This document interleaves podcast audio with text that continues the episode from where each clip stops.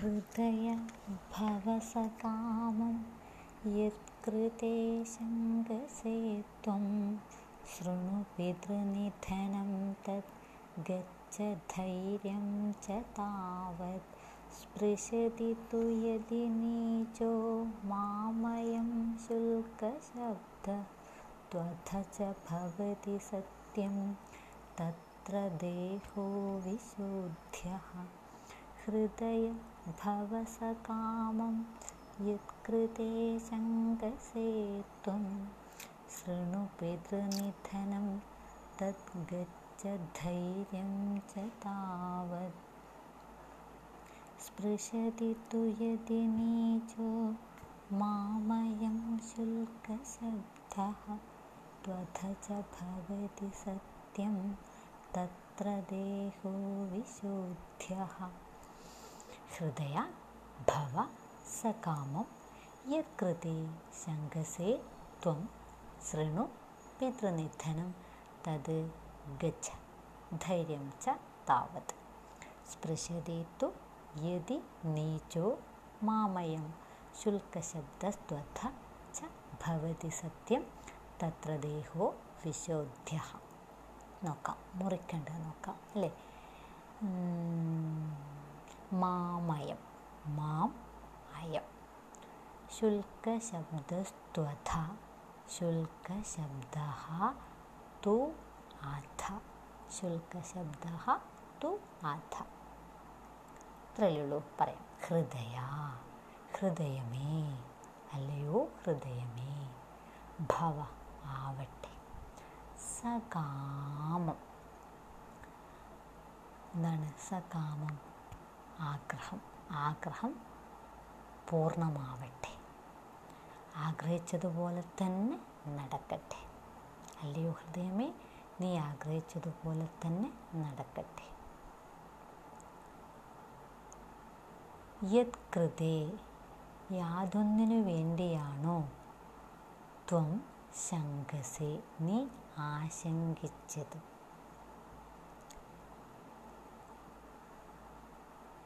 ശൃണു കേൾക്കൂ. പിതൃനിധനം പിതാവിന്റെ വിയോഗം മരണം. തത് അത് ആ. ഗച്ച പോകൂ. ധൈര്യം ച താവത്. ധൈര്യവും.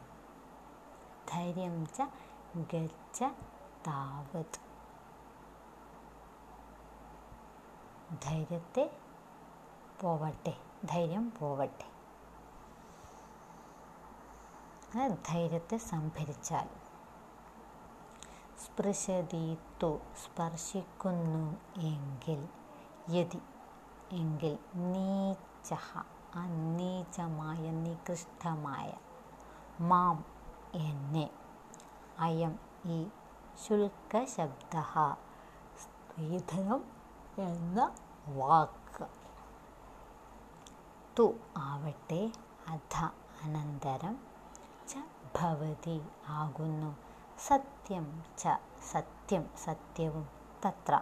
അവിടെ ദേഹ വിശോദ്ധ്യ ഈ ദേഹം എന്ത് ചെയ്യണം ശുദ്ധി ചെയ്യണം. എന്ന് വെച്ച് കഴിഞ്ഞാൽ ഹൃദയത്തോട് പറയുകയാണ് നിന്റെ ആഗ്രഹം ഇപ്പോൾ പൂർത്തിയായല്ലോ. നീ യാതൊന്നിനെക്കുറിച്ചാണോ സംശയിച്ചിരുന്നത്? ഇതാ ഇപ്പോൾ അച്ഛന്റെ മരണത്തെക്കുറിച്ച് കേട്ടാലും ധൈര്യത്തെ സംഭരിച്ചാൽ. ആ നികൃഷ്ടമായ സ്ത്രീധനം എന്ന വാക്ക് എന്നെയാണ് ഉദ്ദേശിക്കുന്നത് എങ്കിൽ തീർച്ചയായിട്ടും എന്റെ ഈ ദേഹത്തെ ഞാൻ വിശുദ്ധമാക്കേണ്ടി വരും. അഗ്നിപരീക്ഷയോ അല്ലെ ആ അങ്ങനെ അഗ്നിപരീക്ഷ നടത്തി എന്റെ ദേഹത്തെ ഞാൻ പരിശുദ്ധമാക്കേണ്ടി വരും. അപ്പം നേരത്തെ തന്നെ ഇയാളുടെ മനസ്സ് അകാരണമായിട്ട് ആശങ്കപ്പെടുന്നുണ്ടായിരുന്നു. അപ്പം അതുകൊണ്ടാണ് പറഞ്ഞിരിക്കുന്നത് നിന്റെ ആഗ്രഹം എന്താണ് സഫലമായല്ലോ? നീ യാതൊന്നിനെക്കുറിച്ചാണോ ആശങ്കപ്പെട്ടിരുന്നത്? ആ ആഗ്രഹം ഇപ്പോൾ എന്തായാലോ ഫലിച്ചല്ലോ? ദാ കേട്ടോളൂ അച്ഛന്റെ മരണവാർത്ത നീ കേട്ടോളൂ. ധൈര്യം ച ഗച്ഛ. ധൈര്യത്തോടു കൂടി മുന്നോട്ട് പോയാലും. അതായത് ഈ അച്ഛന്റെ വിരഹവാർത്ത കേട്ടിട്ട് വിഹ്വലപ്പെടരുത്. ധൈര്യത്തെ സ്വീകരിച്ചാലും. ആ ഇപ്പോൾ നീ ധൈര്യമായിട്ടിവിടെ നിന്നോളൂ. നികൃഷ്ടമായ ആ സ്ത്രീധനമെന്ന വാക്ക്. സ്ത്രീധനത്തിന്റെ പേരിൽ രാജ്യവും പ്രാണനും വെടിഞ്ഞു എന്നാണ് പൂജാരി പറഞ്ഞത്. അപ്പോൾ ആ സ്ത്രീധനം എന്ന വാക്ക് സ്ത്രീധനത്തിന്റെ പേരിൽ രാജ്യവും പ്രാണനും വെടിയണമെങ്കിൽ രാജ്യം വെടിയണമെങ്കിൽ അത് തീർച്ചയായിട്ടും അച്ഛന്റെ ഭാര്യമാരും അപ്പം ഏട്ടനാണ് പോയത്. ഏട്ടൻ കാട്ടിലേക്ക് പോയി എന്നല്ലേ പറഞ്ഞത്? അല്ല ഏട്ടൻ കാട്ടിലേക്ക് പോയി എന്ന് പറഞ്ഞോ? ഇല്ല.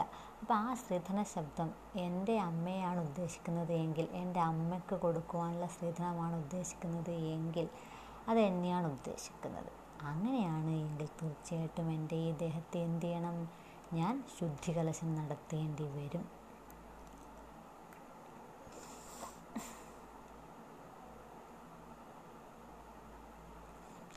എന്നെ രാജ്യത്തിൽ അഭിഷേകം ചെയ്യിക്കുവാൻ വേണ്ടിയിട്ടാണ് സ്ത്രീധനമായിട്ട് രാജ്യത്തെ ചോദിച്ചത് എങ്കിൽ തീർച്ചയായിട്ടും എന്റെ ഈ ദേഹത്തെ ശുദ്ധി ചെയ്യേണ്ടി വരും.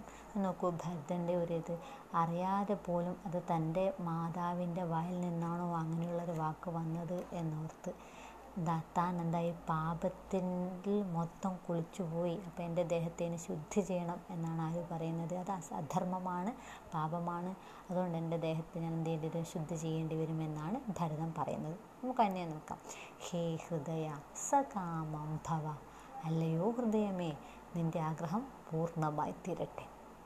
എന്തിനെക്കുറിച്ചാണോ? യത്കൃതയെ ശങ്കസേ നീ എന്തിനെക്കുറിച്ചാണോ ആശങ്കപ്പെട്ടത്? തത് പിതൃനിധനം ശൃണു. ആ അച്ഛന്റെ മരണവൃത്താന്തം കേട്ടാലും. അച്ഛൻ എന്തെങ്കിലും ആപത്ത് സംഭവിച്ചോ എന്നാണ് ആരാശങ്കപ്പെട്ടിരുന്നത്? എന്റെ ഹൃദയം ആശങ്കപ്പെട്ടിരുന്നത്?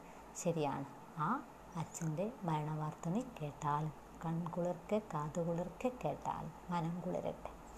ധൈര്യം ച ഗച്ഛതാവത് ധൈര്യസമേതം ധൈര്യപ്പെടുകയും ചെയ്യും. തു നീച്ച അയം ശുൽക്കശബ്ദ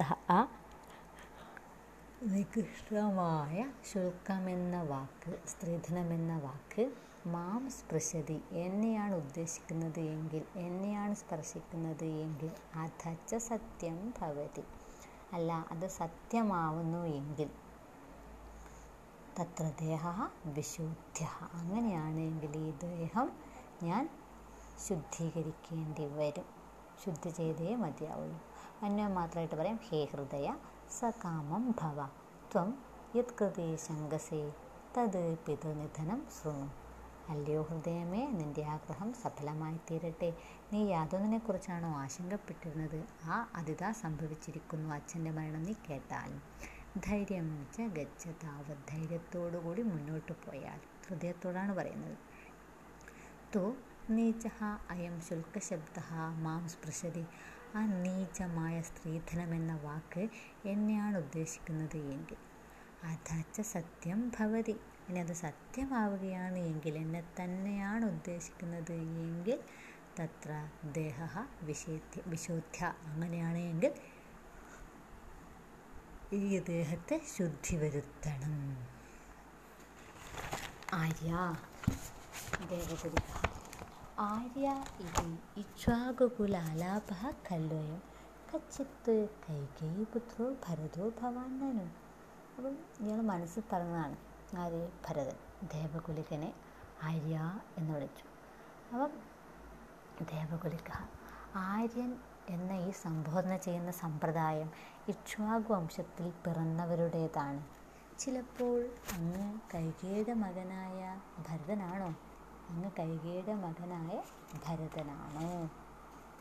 ഭരത ആധക്യം ആധക്യം. അതെ അതെ. ദശരഥപുത്രോ ഭരതോ അസ്മി ഞാൻ ദശരഥപുത്രനായ ഭരതനാണ്. ന കൈകേയ കൈകേയുടേതല്ല. കണ്ടോ? ഈ പൂജാരിയുടെ വാക്കുകളിൽ നിന്നും സ്ത്രീധന ശബ്ദത്തിന്റെ പേര് സ്ത്രീധനത്തിന്റെ പേരിൽ പിതാവ് പ്രാണനും രാജ്യവും എന്ന് വെടിഞ്ഞു എന്ന് മനസ്സിലാക്കിയപ്പോൾ അത് തന്നെയാണ് ഉദ്ദേശിക്കുന്നത് എങ്കിൽ തന്റെ ദേഹത്തെ ശുദ്ധ ചെയ്യേണ്ടി വരുമെന്ന് ഭരതം പറഞ്ഞു.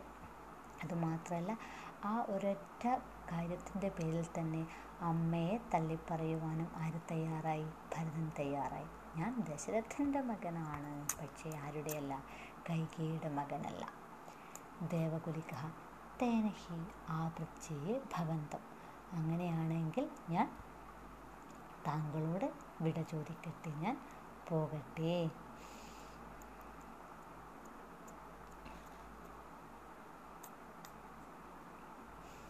ദേവകുലി ഭരത തിഷ്ഠ ശേഷം അഭിധീയത അപ്പോൾ ഇയാൾ അറിയാതെയുടെ വായിൽ നിന്ന് വീണുപോയതാണ് അല്ലേ? അപ്പം ഇനി കൂടുതലൊന്നും പറയണ്ട എന്ന് കരുതി രംഗത്ത് നിന്ന് മെല്ലെ പിൻവാങ്ങാൻ തുടങ്ങുകയായിരുന്നു നമ്മുടെ പൂജാരി. എന്നാൽ പിന്നെ ഞാൻ അങ്ങോട്ട് പോട്ടെ. ഉടനെ ഭരത തിഷ്ഠ ശേഷം അഭിധീയത നിൽക്കൂ. ബാക്കി കൂടി പറഞ്ഞാലും. ദേവകുലിക കാ ഗതി എന്താ വഴി? പറയാതിരിക്കാൻ വേറെ വഴിയില്ലല്ലോ. ശ്രൂയത. കേട്ടാലും ഉപരത തത്ര ഭവാൻ ദശരഥ. പൂജനായ ദശരഥ മഹാരാജാവ് മരിച്ചു. നിര്യാതനായി. സീതാ ലക്ഷ്മണ സഹായസ്യ രാമസ്യ വനഗമന പ്രയോജനം ന ജാനെ. സീതയുടെയും ലക്ഷ്മണന്റെയും കൂടെ രാമൻ കാട്ടിലേക്ക് പോയത് എന്ന് എന്തിനാണ് എന്ന് എനിക്കറിയില്ല. നോക്കൂ അപ്പോൾ രണ്ട് കാര്യം പറഞ്ഞു. അച്ഛൻ മരിച്ചു കൂടാതെ സീതയോടും ലക്ഷ്മണനോടും കൂടി രാമൻ കാട്ടിലേക്ക് പോയി എന്ന് ഭരത കഥ കഥമാര്യോപി വനംഗത എന്ത്? ആര്യനും കാട്ടിലേക്ക് പോയോ? ദ്വിഗുണം മോഹമുപഗത. ഇരട്ടി മോഹാലസ്യപ്പെടുന്നു. ഒരു ഭാഗത്ത് അച്ഛന്റെ വിയോഗം അങ്ങനെ ധൈര്യം സംഭരിച്ചുകൊണ്ടിരിക്കുമ്പോഴാണ് ജ്യേഷ്ഠനും പോയി എന്നറിയുന്നത്. ദേവകുലിക കുമാര സമാശ്വസി സമാശ്വസി. ആശ്വസിച്ചാലും ആശ്വസിച്ചാലും. എന്തിനാണ് പോയത് എന്ന് പൂജാരിക്കറിയില്ല. പക്ഷേ ഭരതൻ അറിയാം എന്തിനാണ് രാമൻ കാട്ടിലേക്ക് പോയത് എന്ന്. കുമാര സമാശ്വസി സമാശ്വസി. ഭരതൻ സമാശ്വസ്യ ഭരതൻ ആശ്വസിച്ചിട്ട്. അയോധ്യാമടവീഭൂതാം पित्रा भ्रात्रा च वर्जितां। पिपासार्थो अनुजानामि। क्षीणतोयां नदीमिव अयोध्यामडवीभूतां पित्रा भ्रात्रा च वर्जितां। पिपासार्थो अनुजानामि। क्षीणतोयां नदीमिव നോക്കാം പതച്ചത് നോക്കാം. അയോധ്യാമടവീഭൂതാം. മുറിക്കണ്ടേ? അയോധ്യാം അടവി ഭൂതാം മായാണ്. മാ എന്ന് പറഞ്ഞാൽ മ പ്ലസ് ആ അപ്പം മ എടുത്ത് അയോധ്യക്ക് കൊടുത്തു ആ എടുത്ത് ടവിക്ക് കൊടുത്തു. അപ്പം അയോധ്യാം അടവീഭൂതാം. പിത്ര ഭ്രാത്രാ ച വർജിതാം. പിപാസാർത്ഥോ അനുജാനാമി. പിപാസാർത്ഥ അനുജാനാമി. ക്ഷീണതോയാം നദീമിവ നദീം പ്ലസ് ഇവ നദീമിവ.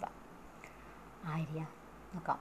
അയോധ്യാം അയോധ്യയെ അടവീഭൂതാം അടവിയായി തീർന്ന കാനനമായി തീർന്ന കാടിന് തുല്യമായി തീർന്ന പിത്രാ ഭ്രാത്രാ ച വർജിതാം. പിതാവിനാലും പിന്നെയോ ഭ്രാത്ര സോദരനാലും അച്ഛൻ മരണത്തിലൂടെയും ഭ്രാതാവ് വനത്തിലേക്ക് പോയത് വഴിയും ഉപേക്ഷിക്കപ്പെട്ട അയോധ്യയെ കാടായിത്തീർന്ന അയോധ്യയെ പിപാസാർത്ഥ ദാഹിച്ചു വലഞ്ഞവൻ അനുജാനാമി. പോകുന്നു. ക്ഷീണതോയാം വെള്ളം വറ്റിയ നദിയും ഇവ നദിയിലേക്കെന്നതുപോലെയാണ് പോകുന്നത്. അത് അങ്ങേയറ്റം ദാഹിച്ചു വലഞ്ഞവൻ വെള്ളത്തിന് വേണ്ടി ദാഹിച്ചു വലഞ്ഞവൻ വെള്ളം വറ്റിയ നദിയിലേക്ക് എപ്രകാരമാണോ പോകുന്നത്? അതുപോലെ എന്തായി തീർന്നു വ്യർത്ഥമായി തീർന്നിരിക്കുന്നു എന്റെ അയോധ്യയിലേക്കുള്ള പോക്ക്. അച്ഛനും ഏട്ടനുമില്ലാത്ത ആ രാജ്യം അയോധ്യ എന്നൊരു രാജ്യമല്ല. അത് വെറും കാടാണ്. കാട്. എനിക്കത് കാടിന് സമാനമാണ് ഇന്ന് ആ അയോധ്യ.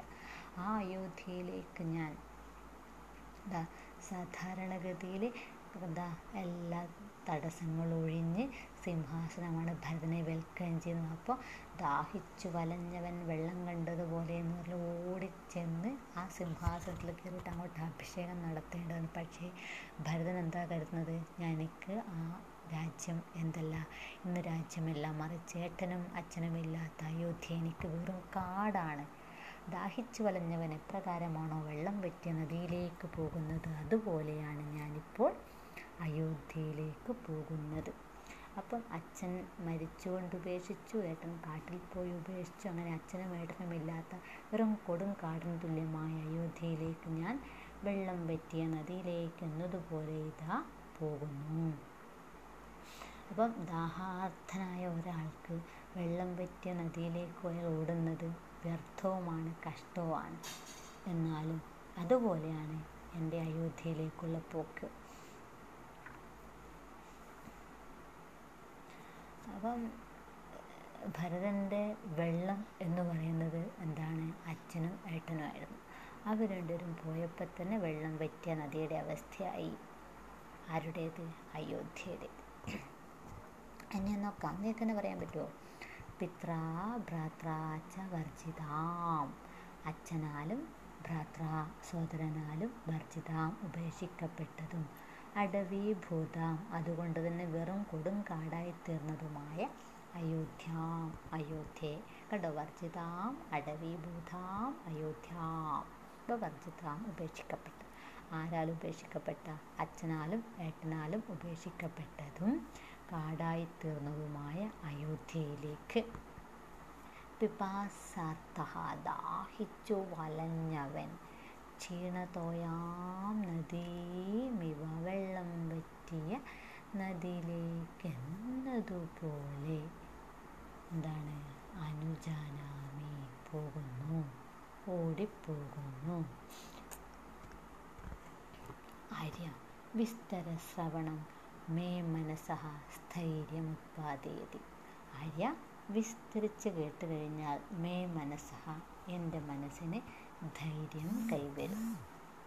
അതിനാൽ തത് സർവമനവശേഷം അഭിധീയതാം അതുകൊണ്ട് എല്ലാം വിടാതെ പറഞ്ഞോളൂ.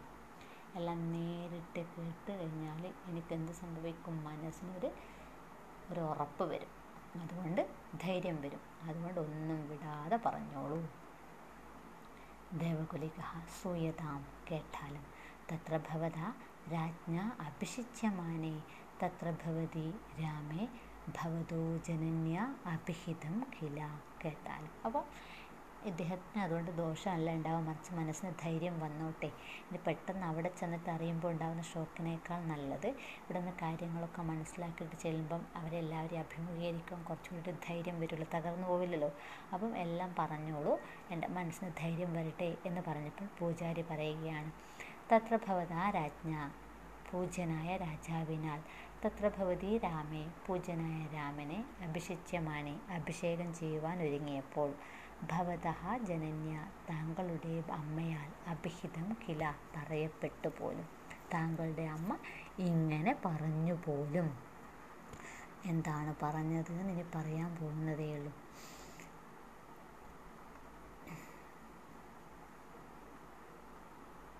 അങ്ങനെ നമ്മുടെ ഭരതൻ ക്ഷേത്രത്തിനകത്തേക്ക് പ്രവേശിച്ചു. അപ്പം ദേവകുലികൻ അത് ക്ഷേത്രപാലകൻ അല്ലെങ്കിൽ പൂജാരി ആ സമയത്ത് പൂജാതി കർമ്മങ്ങളെല്ലാം ചെയ്ത് ഭക്ഷണത്തിന് വേണ്ടി പോയതായിരുന്നു. അതിനിടയിലാണ് നമ്മുടെ ഭരതൻ അകത്തേക്ക് കയറിയത്. അപ്പോൾ ആരാണാവോ ഈ കയറിയിരിക്കുന്നത് എന്നറിയുവാൻ വേണ്ടിയിട്ട് അയാൾ നോക്കുന്നു. ആ സമയത്ത് ഭരതൻ പ്രതിമകളെ പൂ നമസ്കരിക്കാൻ ഒരുങ്ങുന്നത് കാണുന്നു. അപ്പോൾ ഭരതൻ ഒരു ബ്രാഹ്മണനാണ് എന്ന് സംശയിച്ച ആ പൂജാരി എന്ത് ചെയ്യുന്നു ഭരതന്റെ നമസ്കാരത്തെ കാരണം പ്രതിമകൾ രാജാക്കന്മാരുടെ പ്രതിമകളാണ് ക്ഷത്രിയന്മാർ അപ്പോൾ ബ്രാഹ്മണനായ ഈ വ്യക്തി ക്ഷത്രിയന്മാരെ നമസ്കരിക്കേണ്ടതില്ല എന്ന് കരുതിയിട്ടാണ് ഈ പൂജാരി അയാളെ തടയുന്നത്. നഖലു നഖലു പ്രണാമ കാര്യ പാടില്ല പാടില്ല പ്രണമിക്കരുത് പ്രണമരുത് നമസ്കരിത്.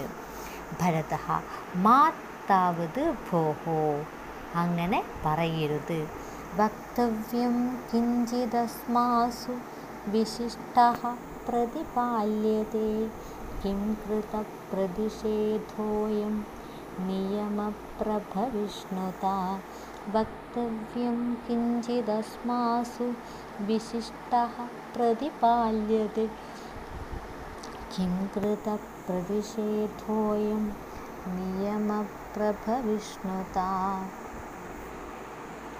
ദേവകുലിക്കः न खल्वेतैः कारणैः प्रतिषेधयामि भवन्तं किन्तु दैवतशङ्कया ब्राह्मणजनस्य പ്രണാമം പരിഹരാമി ക്ഷത്രിയാ ഹ്യത്ര ഭവന്തः നോക്കാം അപ്പോൾ ഭരതൻ അങ്ങോട്ട് ഊഹിച്ച് സങ്കല്പിച്ചുകൊണ്ട് പറയുകയാണ് എന്തുകൊണ്ടാണ് നിങ്ങളെന്നെ തടഞ്ഞത്? ഞാൻ ഈ ദേവന്മാരെ നമസ്കരിക്കുന്നതിൽ നിന്നും എന്നെ തടയുവാൻ കാരണമെന്ത്? വക്തവ്യം കിഞ്ചിദസ്മാസു വിശിഷ്ട പ്രതിപാല്യത്തെ കിം കൃത പ്രതിഷേധോയം നിയമപ്രഭവിഷ്ണുത. പദച്ഛേദം നോക്കാം. കിഞ്ചിത് അസ്മാസു കിഞ്ചിദസ്മാസു. പ്രതിഷേധോയം പ്രതിഷേധ അയം. വക്തവ്യം വക്ത വെച്ചാൽ ദൂഷണം. അതായത് എന്തെങ്കിലും പാപം താൻ എന്തെങ്കിലും ഇങ്ങനെ പ്രണമിക്കുവാൻ യോഗ്യതയില്ലാത്ത അയോഗ്യത കൽപ്പിക്കുന്ന എന്തെങ്കിലും പാപം ദോഷം ദോഷം. കിഞ്ചിത് എന്തെങ്കിലും അസ്മാസു എന്നിൽ. അതായത് എന്നിൽ എന്തെങ്കിലും ദോഷമുണ്ടോ? ഇവരെ പ്രണമിക്കുവാൻ പ്രണമിക്കുവാൻ എന്നെ അനർഹനാക്കുന്ന എന്തെങ്കിലും ദോഷം എന്നിലുണ്ടോ? വിശിഷ്ട പ്രതിപാല്യതേ അതുമല്ല വിശിഷ്ട എന്നേക്കാൾ ശ്രേഷ്ഠനായ ആരെയെങ്കിലും പ്രതിപാല്യത വെയിറ്റ് ചെയ്യുകയാണോ? എനിക്ക് തോന്നുന്നു നമ്മുടെ മലപ്പുറം ഹാജി മഹാനായ ജോജി എന്ന സിനിമയിലാണ് തോന്നുന്നു. അതിൽ മുകേഷ് ഒരു ക്ഷേത്രത്തിൽ പോകുന്നുണ്ട്. അപ്പോൾ അവിടെ തറവാട്ട് ക്ഷേത്രമാണ് കുടുംബക്ഷേത്രമാണ്. ആ കുടുംബത്തിലെ കന്യക അന്ന് വന്ന് അവർ വന്ന് ആദ്യം വന്ന് തൊഴുത് കഴിഞ്ഞാൽ മാത്രമേ പുറത്തുള്ളവർക്ക് പ്രവേശിക്കാവൂ എന്നൊരു രീതിയുണ്ട്. ഏതോ ഏതോ പ്രത്യേക ദിവസങ്ങളിൽ അപ്പം മുകേഷായ ആചാരം തെറ്റിച്ച് അവിടെ കയറുകയും തേങ്ങ ഉടക്കുകയും ചെയ്യുന്നതും ഒക്കെ ഒരു ഇതായിട്ട് വരുന്നുണ്ട്.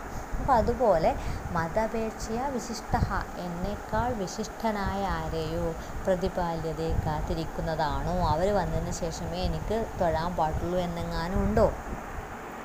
കിം കൃത കിം കൃത എന്തിനു വേണ്ടിയാണ്? എന്തിന്റെ പേരിലാണ്? എന്ത് കാരണം കൊണ്ടാണ് പ്രതിഷേധായം ഈ പ്രതിഷേധം? എന്തിനാണ് ഞാൻ നമസ്കരിക്കുന്നതിൽ ഇത്രയും പ്രതിഷേധം? എന്തിനാണ് തടയുന്നത്? അല്ലെങ്കിൽ നിയമപ്രഭവിഷ്ണുത അല്ലെങ്കിൽ നിയമ അധികാരത്തിന്റെ കൊങ്കുകൊണ്ടാണോ അധികാര അധികാരശക്തി കൊണ്ടാണോ അതായത് ഈ ക്ഷേത്രത്തിന്റെ ഫുൾ അധികാരം എന്നിലാണ്. അപ്പം എന്റെ പെർമിഷൻ കൂടാതെ ഇവിടെ ആരും പ്രവേശിക്കുവാൻ പാടില്ല. അപ്പം ഇതെന്റെ അധികാര കേന്ദ്രമാണ് എന്ന ആ രീതിയിൽ ചിന്തിക്കുന്നത് കൊണ്ടാണോ എന്നെ നമസ്കരിക്കൽ നമസ്കരിക്കുന്നതിൽ നിന്നും വിലക്കിയത്. ഇപ്പം ഭരതൻ അങ്ങോട്ട് ഊഹിച്ച് മൂന്ന് ഓരോരോ കാരണങ്ങൾ ഭരതൻ ഊഹിച്ച് അങ്ങോട്ടേക്ക് ചോദിക്കുകയാണ്. എന്താ എന്നിൽ എന്തെങ്കിലും ദോഷമുള്ളത് കൊണ്ടാണോ എന്നോട് നമസ്കരിക്കാൻ പാടില്ല എന്ന് പറഞ്ഞത്? അല്ലെങ്കിൽ എന്നേക്കാൾ വിശിഷ്ടനായ ഏതെങ്കിലും വ്യക്തിയെ ഇവിടെ വെയിറ്റ് ചെയ്യുകയാണോ? അതുകൊണ്ടാണോ എന്നോട് നമസ്കരിക്കരുത് എന്ന് പറഞ്ഞത്? അതുമല്ല ഇതൊന്നുമല്ലെങ്കിൽ മൂന്നാമത്തെ കാരണം നിങ്ങളുടെ പവർ കാണിക്കുവാൻ വേണ്ടിയിട്ടാണോ? അധികാരം കാണിക്കുവാൻ വേണ്ടിയിട്ടാണോ? കിട്ടിയല്ലോ? അപ്പം അന്വയം പറയാം.